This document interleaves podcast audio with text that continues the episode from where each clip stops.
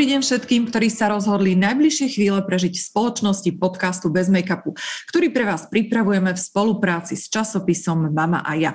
Sponzorom dnešného podcastu je Sunar, značka detskej výživy. Sunar s vysokým obsahom materskej lásky.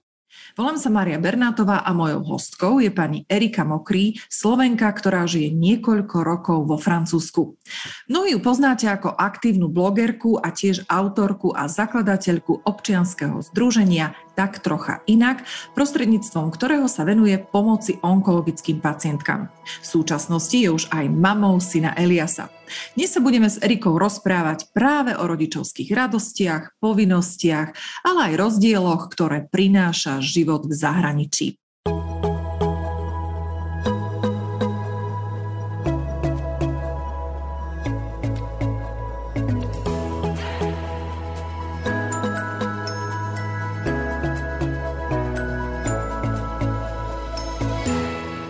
Erika, dobrý deň, vítajte. Ďakujem, krásny dobrý deň. E, Erika, my nahrávame cez Zoom, to keby posluchačky zbadali taký trošku odlišný zvuk, ktorý, na ktorý sú zvyknutí z, zo štúdia. E, Erika, čo vy v tom Francúzsku? Prídete naspäť, či teraz ste na dovolenke, či ako? Vysvetlite nám. Veľa ľudí si myslí, že ja som tu na dovolenke. Ono to tak uh, mnohokrát možno aj vyzerá, ale, ale nie je to tak. Som, uh, som teda Slovenka žijúca vo Francúzsku a som tu od januára 2015 a na Slovensku momentálne sa chystám akurát tak na dovolenku, takú veriac, že ozajstnú. No a, a plánujem tu aj zostať. Máme tu teda kúpený byt, máme tu nejaké také zázemie a mám tu vlastne už aj rodinu. Uh, hoď teda tá moja uh, zvyšná rodina je na Slovensku, ale sme tu, je nám tu dobre a, a hlavne sme tu spolu.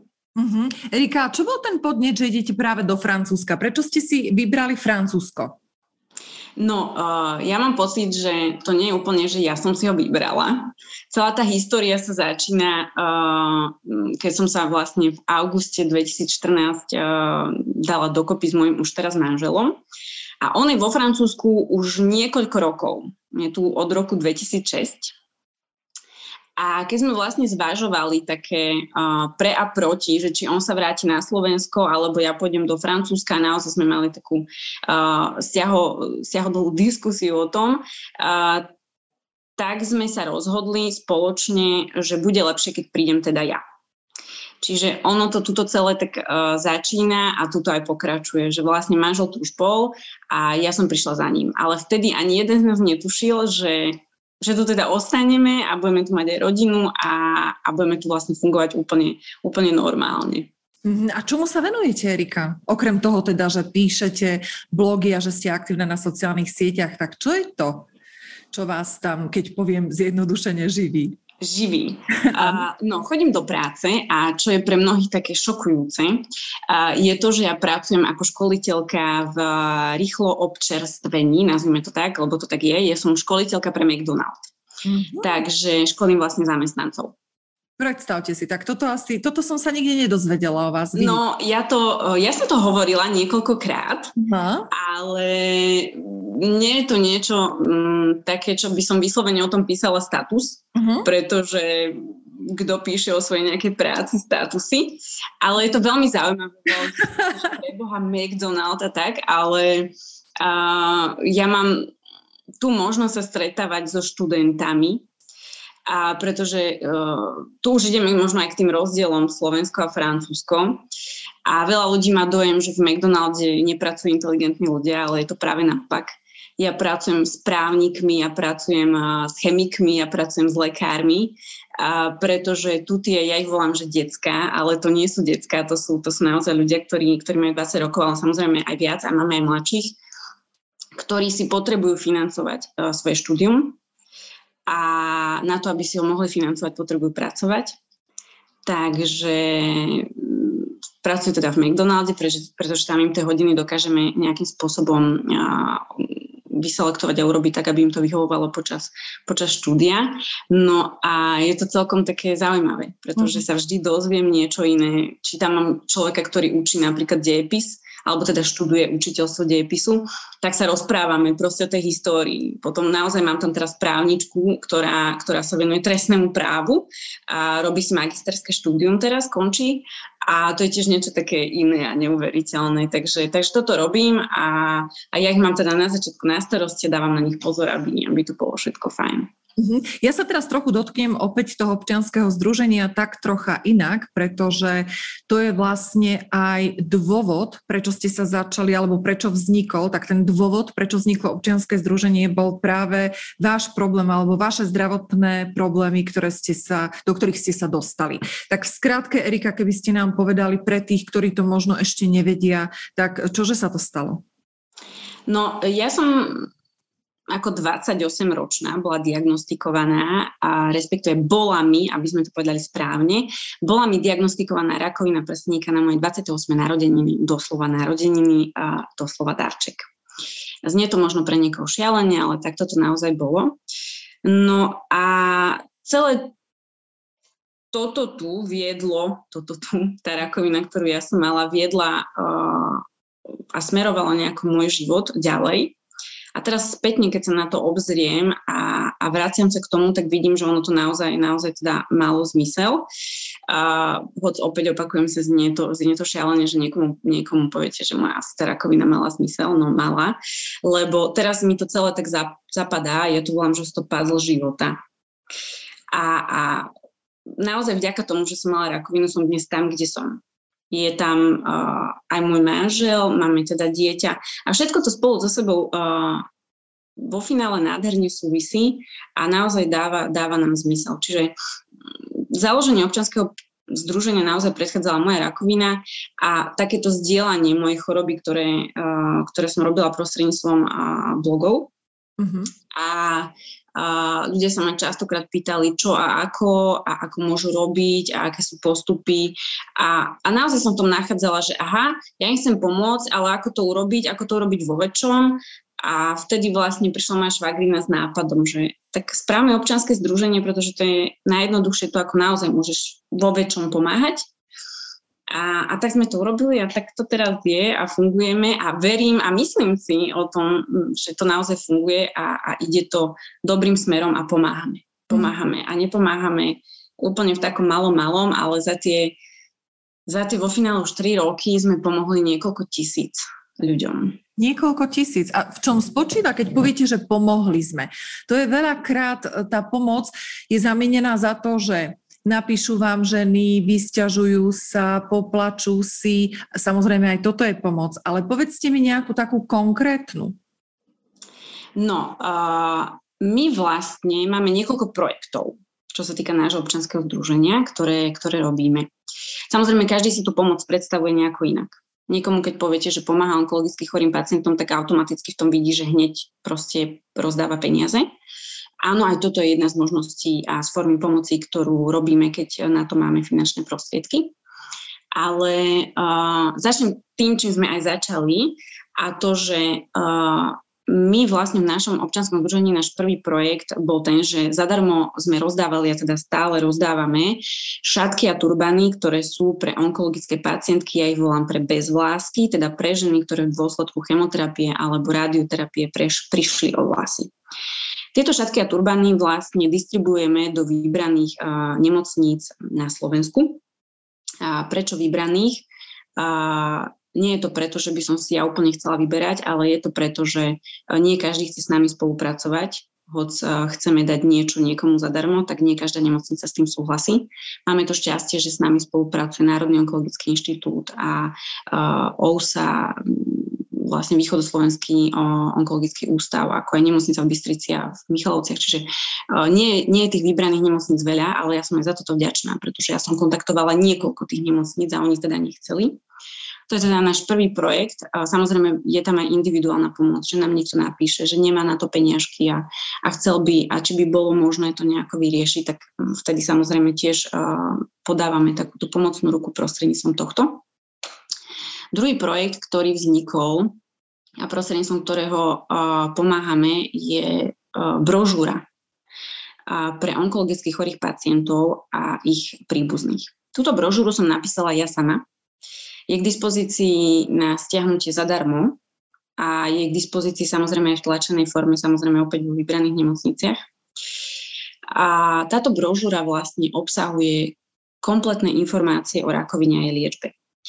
Niekomu sa to možno zdá, že a tak ona napísala nejakú brožúru, však čo, takých brožúr máme veľa. Ja si dovolím tvrdiť, že to nie je len taká brožúra. Ja keď som mala rakovinu, tak um, Prvé, čo som urobila, bolo, že som sadla za Google a začala som googliť a to bolo veľmi zlé, pretože na internete nájdete všetko aj to, čo nepotrebujete a čo nie je pravda.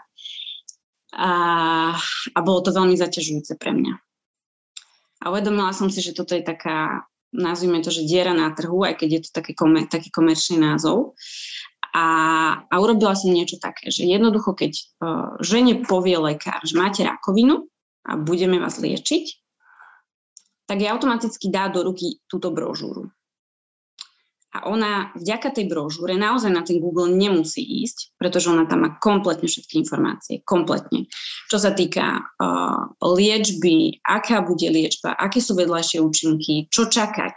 Uh, rozoberáme tam tému bolesti, rozoberáme tam tému sexuálneho života, rozoberáme tam tému uh, stravovania počas uh, vlastne liečby, čo uh, naozaj na Slovensku neurobil v jednej brožúre nikto. Mm-hmm. Toto sú také tie základné otázky, ktoré treba naozaj vždy vyriešiť, čiže toto je ďalšia forma pomoci. No a takú tretiu, ktorú máme, je to môj srdcový projekt, ktorý uh, som ja nazvala štartovacím balíčkom pre bezlásky. A tento štartovací balíček vlastne obsahuje turban alebo šatku, obsahuje moju brožúru, obsahuje maličké prekvapenie, a nejaký taký odkaz odo mňa a tento vlastne štartovací balíček je opäť k dispozícii zadarmo pre onkologicky chore pacientky. Môžu si ho objednať prostredníctvom vlastne objednávkového formulára vyplneného na našom webe.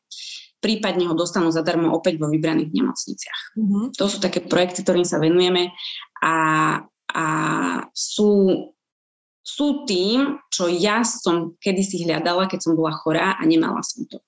A viem, aké to bolo pre mňa náročné a nechcem, aby nikto prežíval tak náročné obdobie, ako som mala ja, tak aspoň týmto to chceme uľahčiť. Mm-hmm. No tak toto, toto bolo dostatočné, Erika, predstavenie, aby teda vedeli uh, dámy, že prečo to občianské združenie a prečo sa vlastne aj my rozprávame, pretože predpokladám, že táto choroba priniesla so sebou aj veľa sledovateľov na, čo ja viem, keď spomenieme sociálne siete, práve preto, že otvorene rozprávate o tom priebehu a to ste vlastne potvrdili teraz aj v tom, že ste spísali tú brožúru.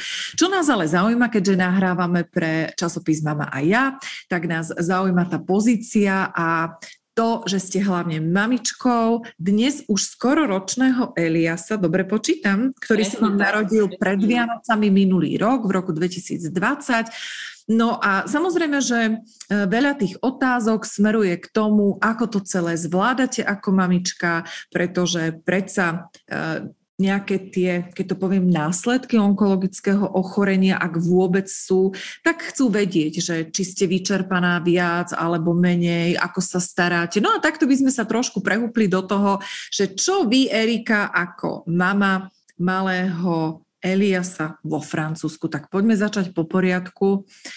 Ako to zvládate po tom onkologickom ochorení?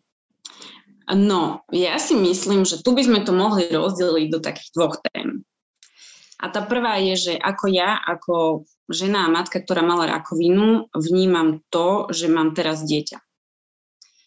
A Elias je jeden obrovský dar, ktorý prišiel a ktorý, nechcem povedať, že tu nemal byť, to je zlé slovo, ale nikto neveril tomu, že tu bude. A pretože lekári nám tvrdili, že nie je možné, aby, sme, aby som vlastne spontánne otehotnila. A Elias tu teda je. A tým, že som mala rakovinu, um, Častokrát sa u mňa stane ešte, že tak zapochybujem, že ako dlho tu ešte bude. Pretože uh, všetci dobre vieme, že uh, rakovina je ochorenie, ktoré sa nie vždy, ale môže vrátiť a sem tam si túto otázku aj ja položím a vtedy premyšľam nad tým, že fúha, uh, čo ďalej, nechcem, aby tu ostal sám, nechcem, aby tu ostal sám s mojim manželom. Hej. Čiže toto je jedna z takých vecí, uh, keď si dovolím tvrdiť, že to niekedy naozaj nezvládam. Mm-hmm. A aj preto uh, mám úžasného manžela, ktorý je môj psychoterapeut a mám aj oficiálne naozaj psychológa, za ktorým chodím, pretože uh, nie je to jednoduché. Mm-hmm. Nie je to jednoduché.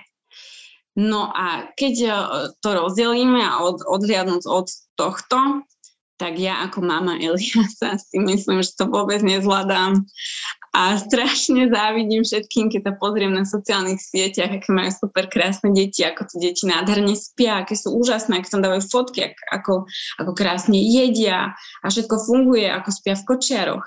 A, a moje dieťa nespí a teda už spí, ale nespalo. Naučili sme ho to a, a, a má rôzne scény a, a potom si vravím, že pre Boha, kde ja robím chybu, kde robím chybu a som unavená, že vlastne chodím aj do práce a venujem sa aj jemu.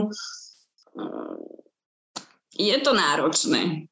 Je to náročné, ale teším sa z toho. Mm-hmm. Podľa mňa nemôže byť asi nič lepšie. Lebo ja nikdy neviem, čo ma čaká. A to je strašná strana. Áno, áno, tak to, to je materstvo, áno, že nikdy neviete, čo vás čaká.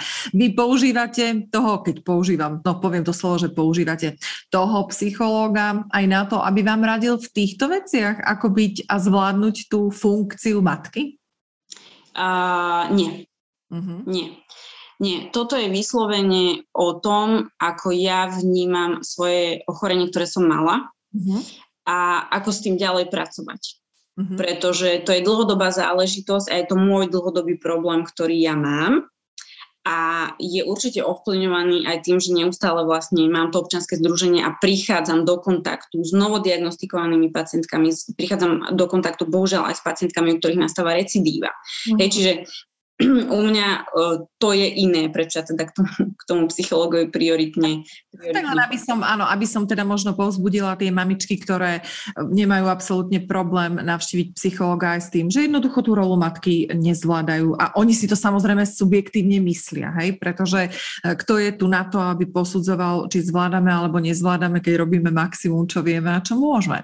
Vy ste, Erika, povedali, že chodím aj do práce, aj sa snažím, no Spomenula som, že Elias sa narodil v decembri 2020, to znamená, že nemá ešte ani rok a chodíte do práce. Tak tu podľa mňa mnohým mamičkám zapnú uši a povedia si, ako to, ako to, kto je s malinkým. Tak povedzte, prezrate nám meno tej opatrovateľky.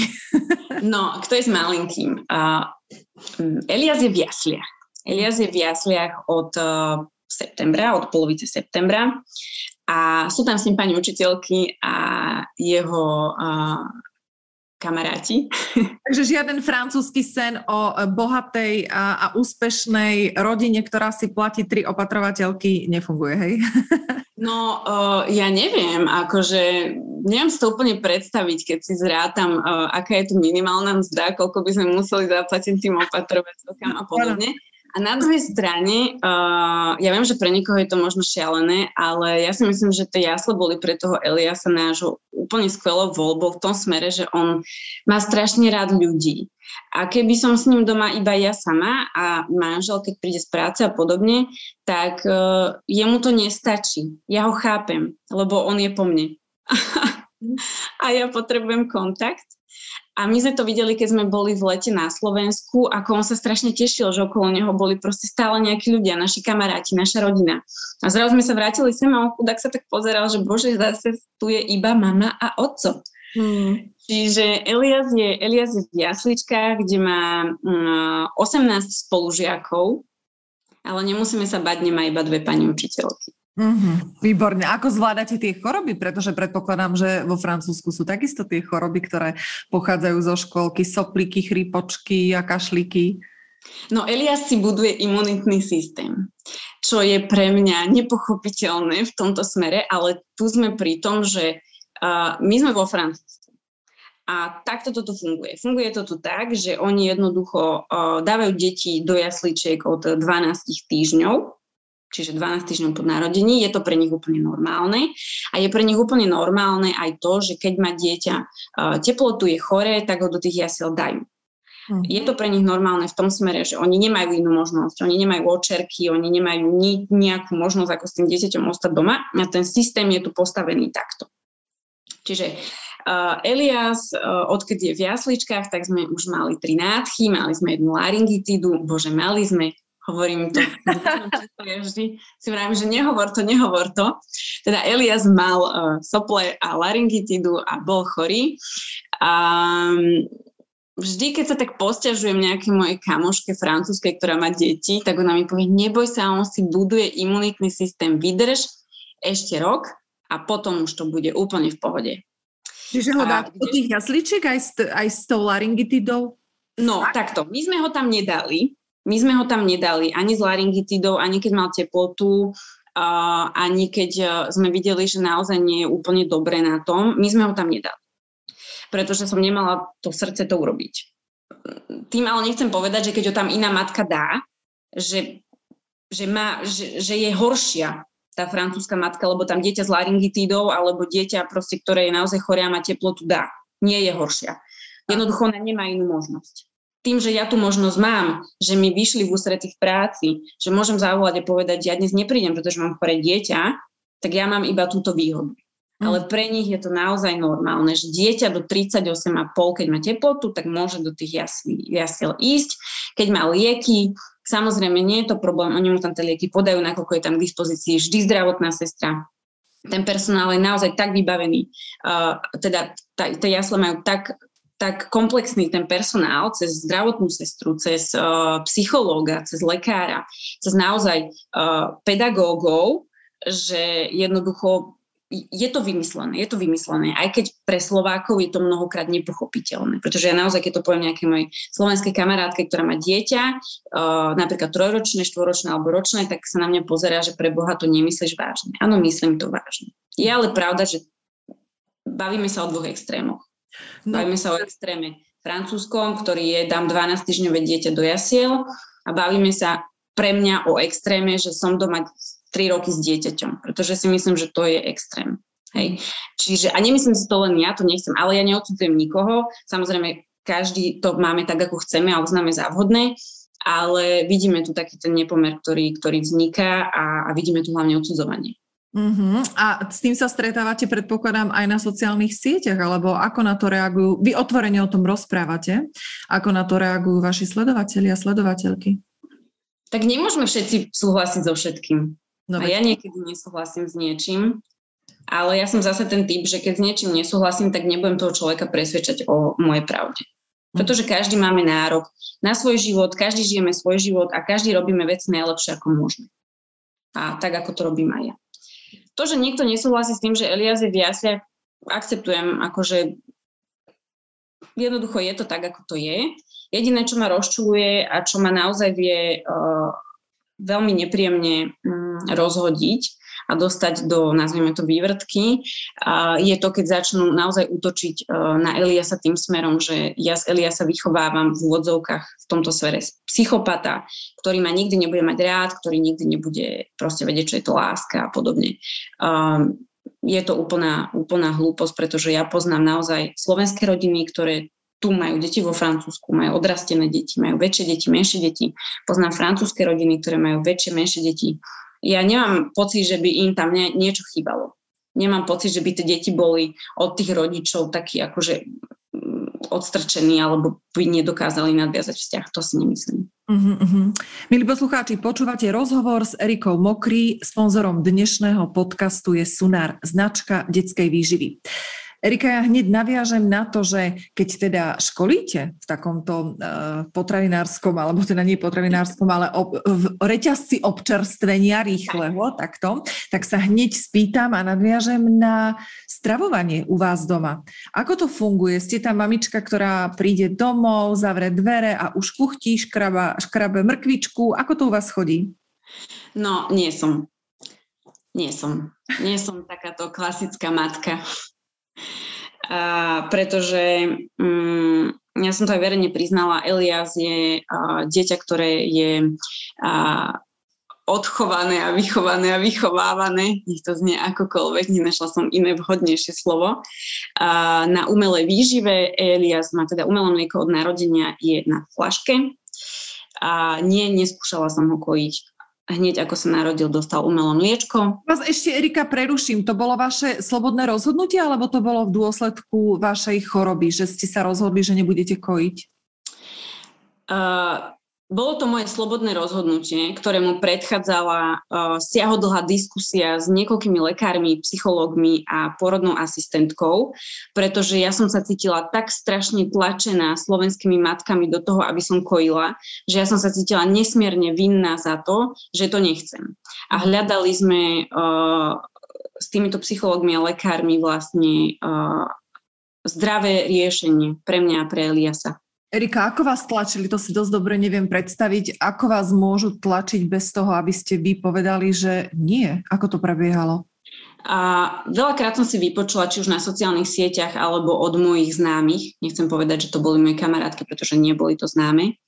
A to, že je to to najlepšie, čo môžem pre svoje dieťa urobiť a musím a musím. Áno, ja to, ja to akceptujem, ja to beriem. Samozrejme, uh, kojiť dieťa je naozaj uh, to, čo tomu dieťaťu môže tá matka dať, uh, ale to, že mu dá umelé mlieko ju nerobí horšou a nerobí to ani v tom horšou, že by neurobila to najlepšie pre svoje dieťa. To nie. Mm, ja som si častokrát vypočula, ako proste moje dieťa bude choré, ako proste nebude mať imunitný systém, ako si opäť nenadviažeme vzťah, pretože ho nebude mať na tom prsníku. A, iné fakt také nepekné veci, ktoré mm, ja som veľmi ťažko niesla, pretože ja som mala pocit, že som tá najhoršia žena a najhoršia matka, pretože som sa rozhodla, že môjmu dieťaťu dám fľašku a nedám mu prsník. Uh-huh. Mm. Ste s tým ale už Erika úplne predpokladám vyzrozumená a takéto ataky od uh, sledovateľov alebo od fanúšikov, ani neviem, ako ich mám nazvať, uh, tak odvraciate. Alebo ešte sa vás to dotkne? Ako to máte? Ste ešte vyrovnaná?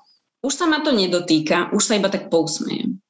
Už sa iba tak pousmejem, pretože naozaj ja som si to tak ujasnila v hlave, a je veľmi dôležité, aby podľa mňa, a neplatí to len pri tejto umelej výžive proste detí, ono to platí podľa mňa tak všeobecne, že jednoducho, ak sme s niečím v živote my stotožnení, ak sme presvedčení o tom, že je to najlepšia možnosť, ktorú môžem pre seba a v tomto prípade aj pre moje dieťa urobiť, tak to urobím. A je mi úplne jedno, čo si kto myslí. Každý máme právo na názor, každý máme právo povedať svoj názor, ale nikto nemáme právo toho druhého poučovať, pokiaľ on od nás to poučenie nechce. Mm-hmm. No tak nevypína, nevypýtaná rada, tá najhoršia rada. Nevyžiadaná, no, no, presne, no.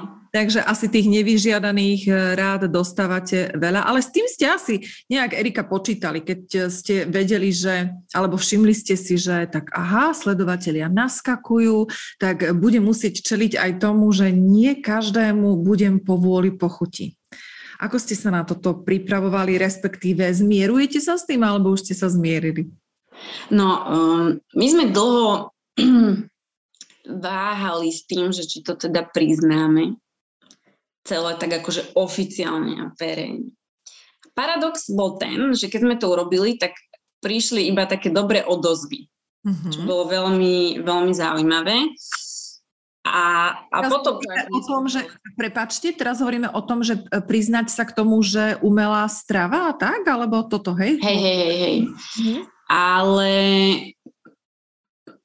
ono vo finále to naozaj je celé také, že je to o mne, ako sa ja k tomu postavím a ako to budem vnímať.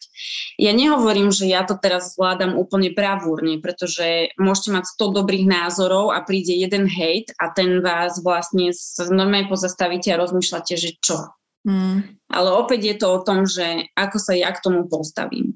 Ale nie je to také jednoduché. Teraz to dosť ľahko znie, keď to hovorím. Uh... Tiež by som to vedela vždy tak povedať.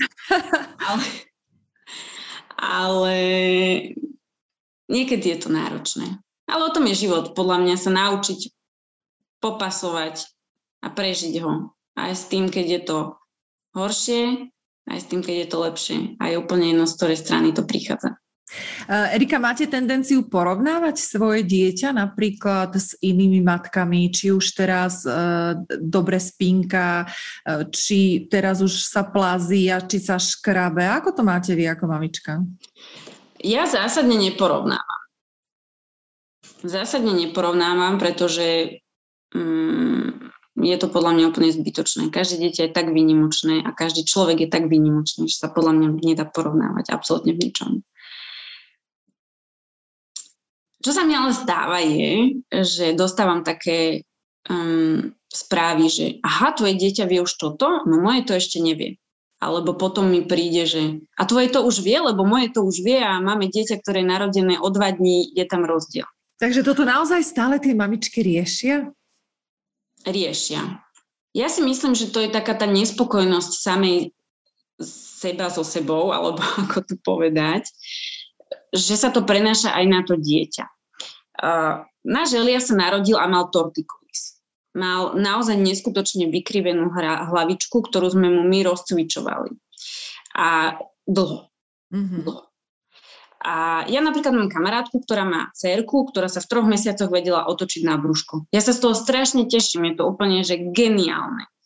Ale náš Elias sa otočil na brúško, keď mal 5,5 mesiaca. Ale ja teraz nebudem ho porovnávať, že bože Elko, tak ty si spomalený, alebo tvoje dieťa je predrýchlo nastavené, alebo niečo proste treba sa z toho tešiť tak, ako to je a že ten pokrok tam je. Samozrejme, ak ten pokrok nie je urobený v nejakom takom tom časovom rozmedzí, že ako a čo, že neviem, teraz do jedného roka by mal vedieť štvornoškovať a ukazovať prštekom, tak áno, tu už vidím nejaký problém, kde už keď náhodou sa porovnáva dieťa, tak už treba vyhľadať špecialistu. Ale dovtedy absolútne neporovnávať. A všeobecne v živote sa netreba porovnávať. Každý robíme to, čo, čo vieme a najlepšie naozaj ako vieme. Či už je to fakt tej role matky, roli matky a dieťaťa alebo, alebo v čomkoľvek, v čomkoľvek inom. Hej, no len takýchto vyjadrení, viete, máme x, x tisíc a vidíte, stále sa stretávame aj tak eh, s tými istými vzorcami a s tým, čo sme naučené, ja neviem, možno aj generačne a je to stále o tom, že kojiť, nekojiť, porovnávať, neporovnávať, do škôlky, nie do škôlky. Takže eh, stále dookola tie isté témy. Podľa mňa, keby som sa rozprávala s 20 mamičkami, tak stále to riešia. Ale je milé teda, že verejne takto dávate do éteru to, že nie ste so sebou spokojná ako s matkou e, a myslíte si, že nastane ten moment, kedy spokojná budete? Nie. že viete, že či zbytočne vôbec akože toto riešite, že ono to asi aj tak nenastane. Lebo ale nie, akože, no. aby to nevyznelo tak zvláštne, ale mm, ja si myslím, že môžem robiť uh, čokoľvek a vždy sa nájde niečo, čo postupne prídem na to, že ja aj toto som mohla urobiť inak. Lenže v ten daný okamih ja som to proste urobila takto, lebo som si myslela, že to je proste najlepšie. Mm-hmm. A snažím sa, nie že ja sa snažím, hlavne môj muž ma učí žiť v prítomnom okamihu. V tom danom prítomnom, že teraz proste riešime toto, či s výchovou alebo s niečím iným a robíme to proste najlepšie, ako vieme a ako môžeme. Mm-hmm. Rozprávate s malým Eliasom iba slovensky alebo už aj nejakú francúzštinu zapájate? No, s Eliasom uh, sa snažíme prioritne hovoriť slovensky, uh, pretože sa francúzsky naučí v jasličkách a ďalej v škole. Ja som čítala niekoľko štúdií, čítala som niekoľko článkov, kde je vyslovene odporúčané vlastne takýmto rodinám, aby naozaj na dieťa hovorili priamo v jazyku materskom, čiže v našom prípade slovensky, a aby sa naučilo potom eh, v školských inštitúciách, alebo ako to povedať, eh, iný jazyk, pretože nechytí náš prízvuk. My máme šialený prízvuk tým, že sme vlastne uh, zo Slovenska a máme taký tvrdý prízvuk. Nikdy v živote nebudem hovoriť ako, ako naozajský francúz.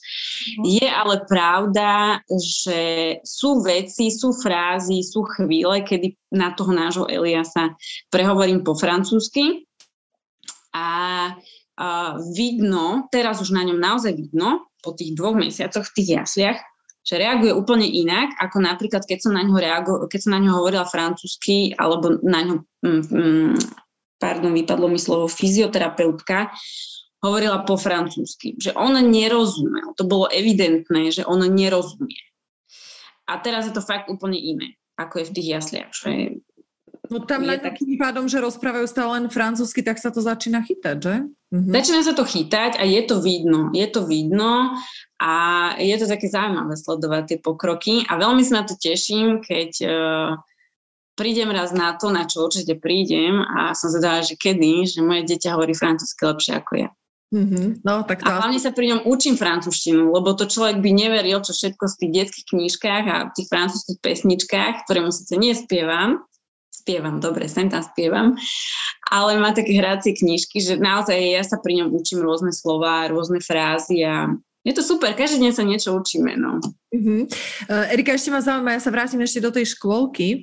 Uh, máte tendenciu, respektíve máte možnosť, aby rodič navštívil škôlku a pozrel sa na ten proces, ktorý tá daná škôlka, alebo teda v tomto prípade jasličky, aký proces tam e, majú, ako to prebieha cez deň?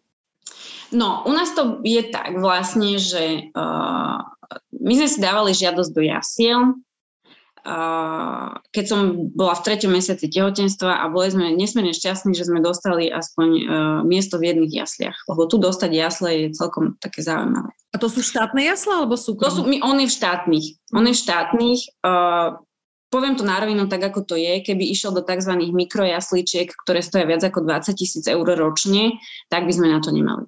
Uh-huh, Je to dosť. To je dosť teda, áno.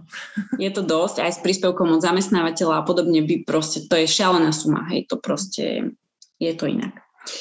Uh, veľa som sa rozprávala uh, s mojou susedou, ktorá v týchto jasliach dieťa mala a, a nám sa podarilo ich teda získať priamo vyslovene do tých jasličiek predtým, aby vám ukázali ten proces a, a čo tam s nimi robia, vopred ísť nemôžete.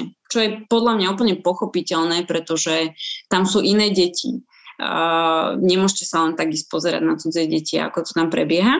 Ale vlastne Elias, uh, keď začal do jasličiek chodiť, tak my sme absolvovali tzv. adaptačný týždeň. A to, že sme tam s ním najprv chodili my, Čiže išli sme postupne. Prvý deň hodinka, prítomní rodičia. Druhý deň tam bolo, neviem, 3 hodinky, ja si to presne nepamätám.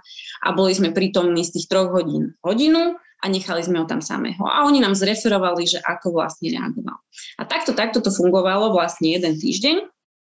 A potom ten druhý týždeň sme ho tam nechali, ale nie na štandardné hodiny, ale opäť sme proste sa ho snažili a oni ho pozorovali v úvodzovkách a sledovali, že či to zvláda, nezvláda a opisovali nám dané situácie, že v tomto to je takto, v tomto to je takto. Mm, ja si myslím, že on sa celkom dobre zadaptoval na to, ako počúvam. Opäť sa vrátim k tej mojej susede, lebo ona má druhé dieťa, ktoré je v tej istej sekcii ako Elias. A keď počúvam, že ako oni majú naozaj problémy s tým dieťatkom, tak, uh, tak my sme na tom úplne, že super a Elko sa veľmi teší, keď tam ide a vidno to na ňom, že je tam šťastný. Samozrejme, nevždy uh, sem tam si pomrnka, keď vidí, že odchádzame, ale tak to je dieťa, to je úplne normálne. Jasne. Ale nemali sme teda, aby som odpovedala, nemali sme možnosť to tam vidieť predtým, ale mali sme tam možnosť s ním naozaj fungovať niekoľko dní. A paradoxne som bola raz prítomná aj pri tom, ako tam bola psychologička a tie deti pozorovala. Uh-huh. A riešili, že aha, tak toto dieťa plače a plače veľa a vidíme reálne, že mu chýba mama a hneď už akože oni, a oni keď nedokážu to dieťa utišiť, oni volajú rodičom. Toto sa stalo tej mojej susede, že oni nevedeli naozaj tú maličku utišiť, tak oni jednoducho volali, že musíte proste prísť, pretože my nevieme, čo máme už robiť, my už sme naozaj všetko vyskúšali, nejde to, čo je úplne normálne. Uh-huh. Ale, ale naozaj oni tu majú tak premyslený ten systém, že to je neuveriteľné. To je neuveriteľné a klobúk dole. No ale je to pre nich také normálne a takto teda fungujú. Uh-huh. Takže ste spokojná mamička, netrpíte v práci počas celého dňa, že čo sa deje a môžete sa naplno venovať tomu, čo robíte a potom, keď prídete domov, tak predpokladám, že ten primárne strávený čas patrí Eliasovi a samozrejme manželovi. Presne tak. Ono vlastne, ja keď príjem z práce, tak eh, buď už je Elias doma, alebo ho idem zobrať do jasličiek, a vlastne prioritne sa venujem jemu manželovi a potom, keď Elias vlastne zaspí, tak sa venujem občianskému združeniu a aktivitám, ktoré vlastne v tomto smere robíme. No a ešte, aby som sa vrátila k tomu, že ak teda môžem v rýchlosti, ja som naozaj spokojná, viem, že sa k tomu, vyjadrujem sa o tom x krát, ale je to super, že Elias je v tých jasliach, pretože uh, oni mu napríklad uh, robia aj tzv rozmýšľam, hľadám na to vhodné slovo slovenské, uh, má také dosie ako um, zošit, alebo ako to povedať, um, zakladač, kde dávajú jeho fotky, pretože oni tie deti fotia pri rôznych aktivitách.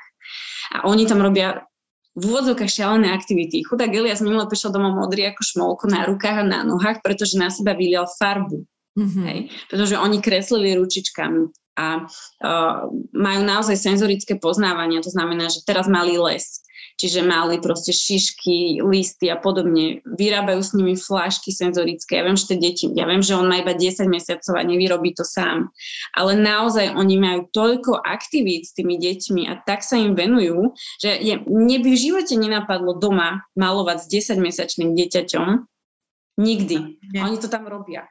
A každý týždeň máme nástenku pre rodičov a tam dávajú fotky tých detí a proste vidíme, že čo ceca robili. Samozrejme, oni nám to aj cez deň zreferujú, že dnes sme robili toto, toto. Majú muzikoterapiu, chodí im čítať kontesa, proste rozprávky, ktorá je oblečená. Uh, oni majú toľko aktivít v tých jasliach, že v živote by som asi ja toto doma s ním nerobila a ani by mi to možno nikdy nenapadlo, aby sme v desiatich mesiacoch toto všetko robili. Erika, tak on sa možno s vami nudí doma, čo? No, ja som to povedal môjmu mužovi, lebo my, minule v jaslech nám povedali super, všetko parada, spokojný bol, tancoval, neviem čo. A prišli sme domov a strašný hukot. Mm. A ja, že ty pána, on sa s nami nudí. on sa nudí, on chce ísť naspäť, čo s ním budeme robiť? No. No, tak možno sa s nami naozaj nudí. A je, je to tak. No Erika, náš čas vypršal, tak na záver, vy ste mali samozrejme aj rozhovor pre časopis Mamája, takže kto by chcel, tak e, si ho vyhľadá určite. A tam ste povedali, alebo teda zacitujem takú vetu, ktorá padla v tom rozhovore, že vďaka chorobe ste si uvedomili, že život, ktorý ste žili, nie je taký, aký by ste chceli. Tak e, teraz už je taký, ako by ste chceli a dajte nejaký odkaz pre všetky mamičky. Vždy je čo zlepšovať. Vždy. Povedzme si pravdu. Ale naozaj treba pochopiť, že daná oka, daný okamih a daná chvíľa je práve tu a teraz. A tak, ako ju prežijeme, tak tak sme ju chceli prežiť. A netreba niektoré veci ľutovať. Ja viem, že sa to stáva, ľutujeme častokrát. Mohla som reagovať inak, mohla som to urobiť inak. Mohla, ale neurobila. Urobila som to takto ak s tým nie som spokojná, tak nad tým budem rozmýšľať a budem to chcieť zmeniť. Do budúcna. Ale minulosť už nezmením. Treba žiť tu a teraz a naozaj si vychutnávať každý jeden okamih, nech je akýkoľvek. Nech je naozaj akýkoľvek. Pretože to, že som tu a teraz som sa nadýchla a teraz opäť, to nie je pravidlom a nie je to samozrejmosť. Ani pre vás, ani pre mňa, ani pre niekoho iného. Je to príležitosť žiť, vychutnávať si a fungovať. Erika, ďakujem vám veľmi pekne. E, želám, aby tých krásnych chvíľ, ktoré ste teraz opísali, tých momentov tu a teraz, e, bolo čo najviac. To znamená, že každú sekundu, ako sa hovorí, že život medzi dvomi sekundami, to je tu a teraz. Wow, tak, to je krásne. Áno, áno. Takže želám vám všetko dobré, želám e, všetko dobré celej vašej rodine. Nech sa vám darí a samozrejme tí, ktorí vás budú chcieť sledovať, tak si vás určite nájdu aj prostredníctvom sociálnych sietí. Ďakujem vám krásne, boli ste úžasná, bol to úžasný rozhovor, veľmi si to vážim. Ďakujem. Ďakujem pekne, Erika. Sponzorom dnešného podcastu je Sunar, značka detskej výživy. Sunar s vysokým obsahom materskej lásky. Ďakujem, že ste s nami ostali až do konca. Všetky naše podcasty, ktoré ste si doteraz nestihli vypočuť, nájdete na našej webovej stránke a taktiež na podcastových platformách. Sme aktívni aj na sociálnych sieťach, takže sledujte náš Instagramový aj Facebookový profil. Pozývame vás tiež do nášho klubu Mama a ja. Pre všetkých členov je pripravené množstvo zliav, výhod, užitočných a praktických darčekov a odborných rád. Zaregistrovať sa môžete priamo na stránke mamaaja.sk. Stačí pár klikov a už o pár dní môžete využívať všetky členské výhody. Majte sa krásne, užívajte si svoje rodičovstvo naplno. A ja sa na vás všetkých teším pri ďalšom zaujímavom rozhovore v podcaste Bez make-upu.